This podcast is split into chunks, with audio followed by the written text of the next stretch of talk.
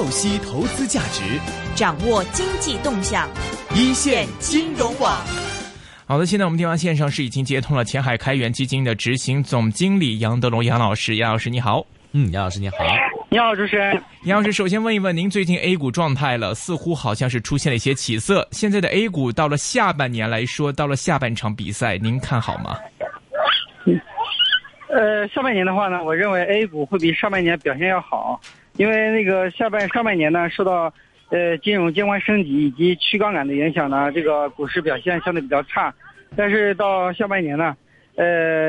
这个首先央行的货币政策可能会迎来一定的拐点，出现呢略微宽松，特别是在这个近期经济数据开始出现下降的这种背景之下呢，央行的货币政策很难继续从紧，有可能呢略微宽松。呃，那流动性的拐点呢，可能会给股市带来比较好的表现机会。那另一方面呢，这个上半年金融去杠杆基本上这个完成，呃，股市呢是最先完成去杠杆的。那么现在呢，主要是针对楼市和债市需要去这个去杠杆。所以对于楼市和债市来说呢，这个仍然是可能会调整。而这个股市呢，经过了三轮股灾之后，已经率先完成了去杠杆，而股市的。呃，这个现在像处于相对这个低位，那资金呢也有望从楼市债中流出，呃部分的流入到股市，那这对股市呢可能会形成比较好的这个上涨行情。嗯，OK，那其实这个早前我们也看到有一些。啊，这个房地产企业或者说商业地产的公司的话呢，因为高负债等等，或者说什么银行，啊，对这些公司来进行减少这个啊这个贷款审批啊等等的话呢，呃，曾经出现过这个债务呢出现大大量的这样的一个抛售的这样一个情况。对于这样的一个情况的话，您是怎么看的呢？呃，债务呢，在今年这个债市出现了一定的调整。那么去年年底呢，出现了第一波大跌，而今年上半年呢，由于金融去杠杆，那么债市呢继续调整。呃，那么一些企业债呢出现不能刚性兑付的这个问题，那这些呢可能影响到债市的信心。那么今天呢，这个债券通的北向通正式开通，那这是一个里程碑的事件。他表示，债券市场呢现在也开始给香港债券市场呢这个。或互通互投，那么将来呢会择机开通这个南向通，呃，那么这个从今天运行的情况来看呢，呃，北向通开通之后运行平稳，虽然交易还不活跃，呃，那么和当年开通深港通、沪港通一样，呃，刚开始交易不活跃，以后会交易逐渐的活跃，呃，因此呢，这个国内的债券市场可能在下半年还有一定的调整，但是主大部分调整在上半年都已经完成。呃，特别是一些企业债啊，在上面也跌幅较大，有可能会有一定的这个反弹的机会。嗯，就是现在对于债市来说呢，现在应该是处于这个逐步完成调整这个过程，可能时间上呢，可能要等到年底才能全部完成这个去杠杆，实现呢，呃，比较好的这个呃反弹。嗯。其实上半年的话，经济数据还算是比较理想的，特别第一季度的话，经济也比较亮眼哈。但是可能可能它为什么这个上半年的这个股市，还是一个不能说这个一滩死水吧，也有一些个别亮点。但总体来看的话，好像，呃，跑输了全球的大势的原因是什么呢？呃，上半年股市呢，主要是受到这个经济大环境以及金融去杠杆的这个影响，特别是金融监管升级对一些题材股的这种打压。IPO 呢，在上面也比较密集，也影响到市场的这个资金面。呃，那么经过了三轮股灾之后呢，投资的信心，呃，严重不足。而 A 股市场呢，是一个散户为主的市场，一般经过股灾之后呢，市场的信心恢复需要很长的这个时间，这就影响到市场的这个反应。呃，预计的话呢，下半年这个情况可能会有所改善。呃，现在已经是股灾这个两周年的这个时间。那么经过两年的这个震荡呢，市场也逐步的找到了这个底部，呃，现在大盘蓝筹股呢已经完成了探底，并且开始这个创出历史新高。那么下一步的话呢，中盘股有望呢，呃，这个实现这个卖牛行情，而最后才是小盘股的卖牛。那么小盘股中有一些优质的成长股，其实已经拒绝下跌，开始出现比较好的上上涨了。呃，只有一些高估值的小盘股，还有一些。呃，题材股呢，可能还在调整的过程之中，呃，那么市场的这个见底呢是有先后顺序的。现在呢，应该说大部分股票都已经完成了这个，呃探底，那么走出慢牛呢，可能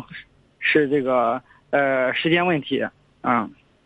哼，OK。那另外一方面的话呢，这个慢牛啊，我们也期待的，就比如说像中小板或者说是创业板等等的，啊，现在看来的话，交到 MSCI 之后的话呢，市场是不是还是啊有点在炒作这个大盘股呢？还是说您觉得下半年看这个中小板的这个活跃程度的话，要远高于大盘股呢？呃，上半年呢可以说是大盘蓝筹股一枝独秀，小盘股呢调整比较大。嗯。呃，到下半年呢，市场的反弹。进一步走高，有可能提振投资者信心，从而让行情呢有所这个扩散，从上证五零呢扩大到沪深三百，然后这段时间呢其实已经开始扩散到中证五百的成分股，呃，那么小盘股呢，呃也出现了分化，就是一些小行业的龙头股已经开始上涨，而一些这个像都这个业绩较差的一些创业板股票呢，可能还会这个调整。呃，下半年的这个风格转换呢是必然的，但是这个时间点的话呢，可能没有那么快，至少市场要反复的确认几次之后，才能够真正实现这个风格上的转换。现在短期呢，还是以业绩为王，一些业绩比较优异的蓝筹股表现更佳。嗯嗯哼，OK，那这个业绩比较佳的蓝筹股的话，在您看来的话，有没有一些板块或者说一些股份是比较看好的呢？呃，去年年初呢，我重点给大家推荐就白酒板块，直到现在呢，白酒还在引领市场，因为白酒的盈盈利稳定性是最强的。嗯。呃，那么今年以来呢，重点给大家推荐水泥板块，因为这个今年无论是一带一路还是 PPP，其实都是要搞基建。那么基建最大的受益者就是水泥，呃，而这个供给侧改革呢，也大量的这个给水泥行业去产能，所以水泥的终端价格在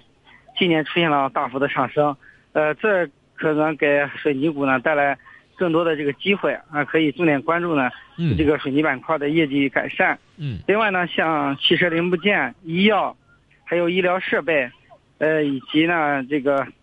呃，像这个呃二线白酒，呃，那这个以及呢这个呃呃电子等板块呢，在业绩上可能在今年也会比较好，可以挖掘呢一些业绩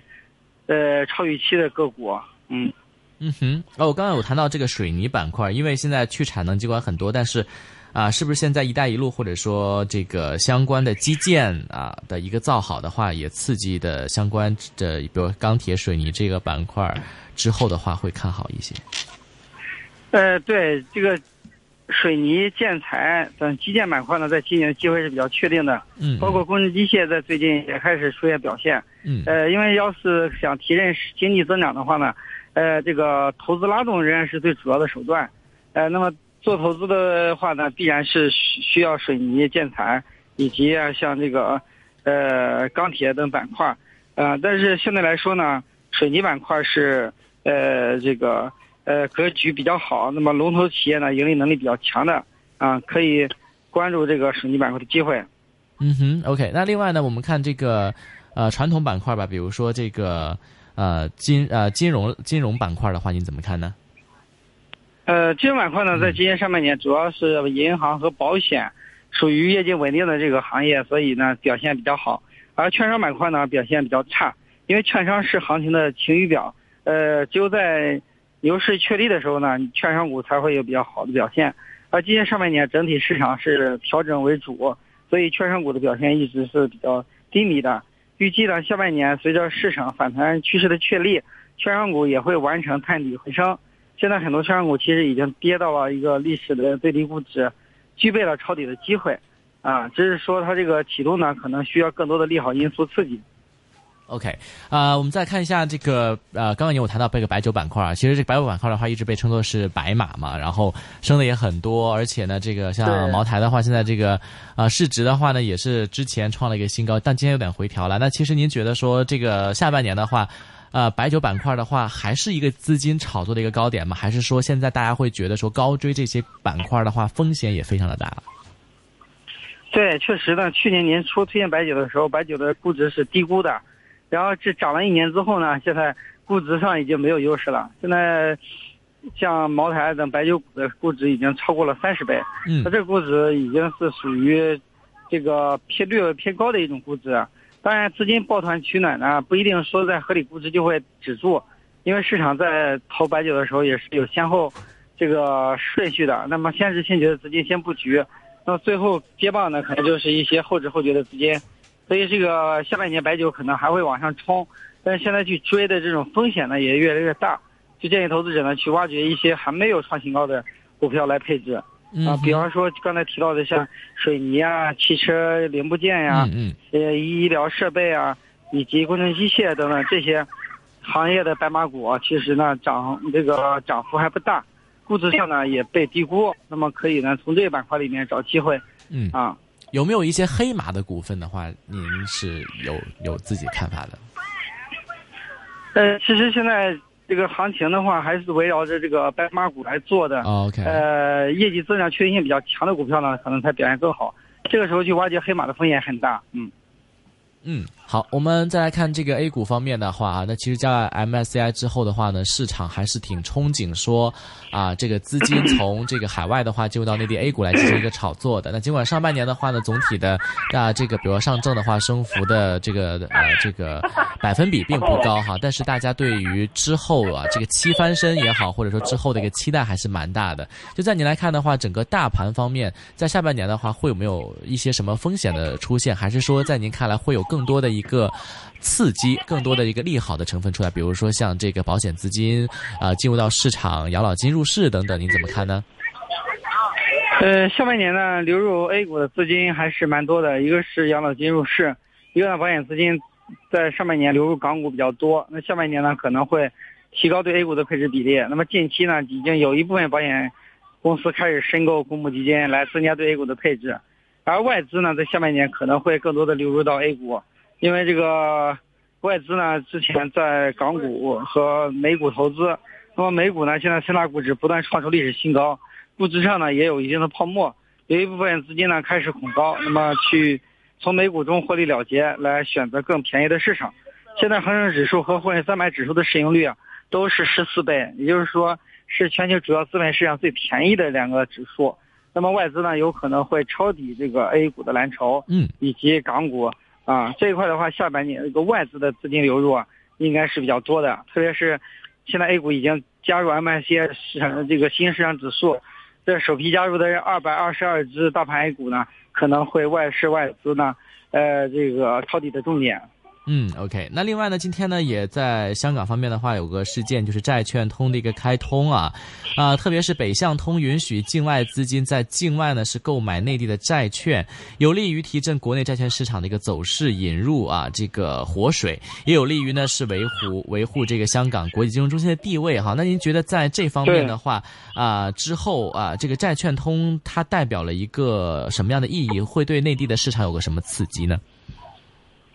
是债券通呢，它是这个中国债市走向国际化的重要一步。呃，香港投资者呢可以方便的通过北向通买入国内的一些债券。呃，那这可能是这个中国呃逐步放开资本项目的这个重要的一个措施。嗯。呃，那么和沪港通、深港通开通一样，呃，它可能会改变国内债券市场的投资理念，改变债券市场的一些基本的制度。嗯，因为国内债券市场和香港市场相债券市场相比呢，还是比较年轻不成熟，有一些比方说刚性兑付啊，一些信息披露不健全等等问题。那么通过开通北向通，那么外资开始去买国内的债券，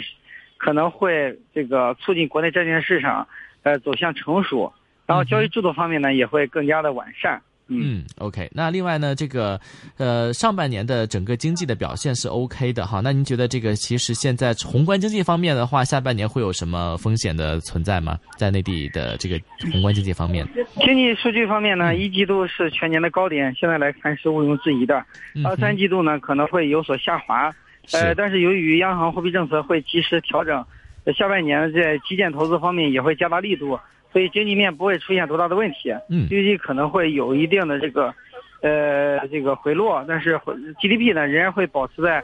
百分之六点五以上，而不会更低。所以经济面呢其实不用过于担忧。那这两年呢经济处于转型期，在转型期的时候呢，传统的经济的增速必然会出现一定的下降，而这个新兴产业的，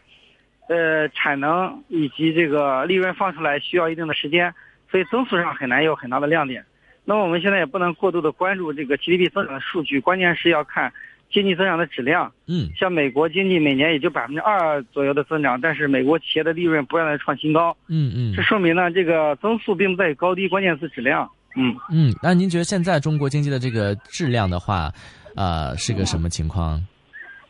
呃，和前一年相比呢，中中国已经是开始去产能，淘汰一些三高行业，嗯呃，鼓励发展一些新兴产业。那经济转型呢，可能需要五到十年的时间。嗯，现在在转型的过程之中，就经济增长质量和以前相比呢，嗯已经有所提高了。嗯，而以前我们主要靠投资拉动的经济增长，现在也开始，也这个侧重于消费带来的这个增长。嗯投资在经济中的贡献呢，这个已经呃逐步的被消费来代替啊。嗯哼，OK。那另外呢，我们也关注到，就是在这一次香港回归二十周年的时候的话呢，啊、香港跟这个粤港澳之间的话呢，有签订相关的协议啊，粤港澳大湾区之后的一个发展，在这方面的话，我知道您其实对于呃这一块的话，有没有自己的一个看法？那它对于整个粤港澳的经济，包括这个资本市场、金融市场，会带来一个什么影响呢？呃，粤港澳大湾区呢是重要的国家战略，那么将来的投资额呢是比较大的，呃，有可能给这个香港还有内地啊，呃，都带来一定的这个机会。呃，香港作为大湾区的重要的组成部分呢，呃，也将发挥更大的这个作用啊，也会有利于促进中港两地的经济的这个合作。呃，深圳呢作为这个呃临近香港，然后呃，并且。呃，这个是大湾区里面呢市值，呃 GDP 最大的这个城市之一，也将会发新呢科技领先的这种优势，呃，促进呢这个大湾区，呃，这个经济的整体的这个上升。嗯嗯嗯，OK，那我们也是期待着这个内地与香港之间资本的一个之后的一个发展了。好的，今天谢谢好的龙先生的分析，谢谢您。再见。好再见，拜拜拜拜那么也提醒各位，在接下来的节目时间里面呢，我们首先会连线到中人证券有限公司董事总经理徐瑞明徐老板。那么在最后的半小时的金钱本色，会有基金经理陈星 Wallace 的出现。听节财经消息新闻之后，我们回来继续和嘉宾连线。